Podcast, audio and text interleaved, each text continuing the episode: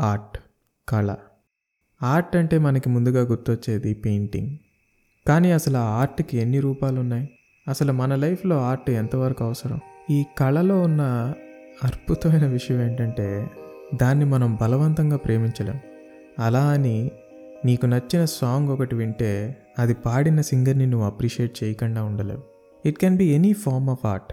దేవుడి గుడిలో చెక్కిన శిల్పం కావచ్చు మీ ఇంట్లో పిల్లాడు వేసిన పెయింటింగ్ కావచ్చు మీ ఫ్రెండ్ వాయించే గిటార్ కావచ్చు నీకు తెలిసిన రైటర్ ఒక రాతలు కావచ్చు. ఒకసారి కళ్ళు మూసుకుని ప్రశాంతంగా ఆలోచించి చూడు. నువ్వు అన్ని పనులని పక్కన పెట్టి ప్రపంచాన్ని మర్చిపోయి ఒక శిల్పి అద్భుతంగా చెక్కిన శిల్పాన్ని చూస్తూ ఎప్పుడైనా ఉండిపోయావా?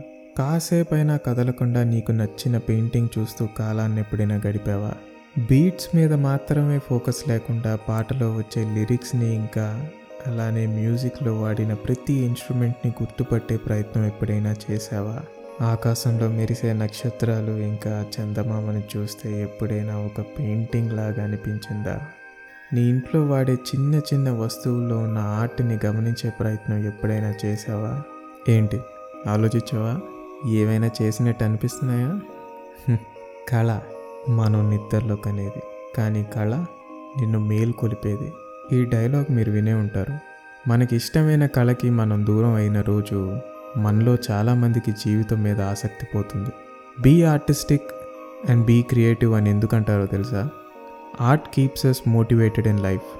ఈ లైఫ్లో నీకోసం ఇంకా ఏదో మిగిలింది అని నీకు తెలియపరిచేదే ఆర్ట్.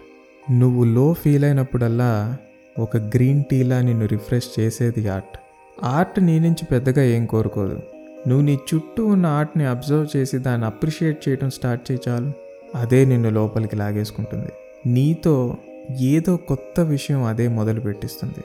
ఈ గజిబిజి జీవితంలో కాసేపైనా కాలాన్ని జారిపోనివ్వకుండా ఆర్ట్ని అప్రిషియేట్ చేసే ప్రయత్నం చేసి చూడు. ఏమో నీలో ఏ ఆర్టిస్ట్ ఉన్నాడో ఎవడికి తెలుసు. గుర్తుపెట్టుకో ఈ విశ్వంలో బాగా మాట్లాడగలగడం కూడా ఒక ఆర్టే అని. నీకు నువ్వు సొంతగా ఏది చేసినా సరే నువ్వు పాటే రాస్తావో కవిత రాస్తావో లేదా బొమ్మే గీస్తావో ఏది చేసినా నీ చేత్తో చేసిన దానికి ఒక ప్రత్యేకత ఉంటుంది. అది పక్క వాళ్ళ మెప్పు కోసం కాదు నీ మనసు కోసం అనేది గుర్తుపెట్టుకో. ఎందుకంటే అది నీ నుండి వచ్చిన ఆలోచన కాబట్టి. ఆర్ట్కి అనేక రూపాలుంటాయి. అది అందరికీ సొంతం. కానీ పేదరికంలో ఉండగా మనకు ఆర్ట్ని అప్రిషియేట్ చేసే తీరిక ఉండదు వేదిక మీద ప్రదర్శన జరుగుతుంటే అన్నీ మర్చిపోయి నువ్వు చప్పట్లు కొట్టాలంటే ముందు నీ జేబు నిండాలి.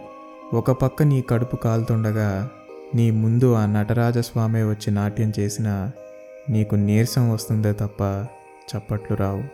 చివరిగా చెప్పేది ఏంటంటే your life is never complete without art ఆర్ట్తో నీకు ఎప్పటికీ అనుబంధం ఏర్పడకపోతుంటే then that means your just surviving but not living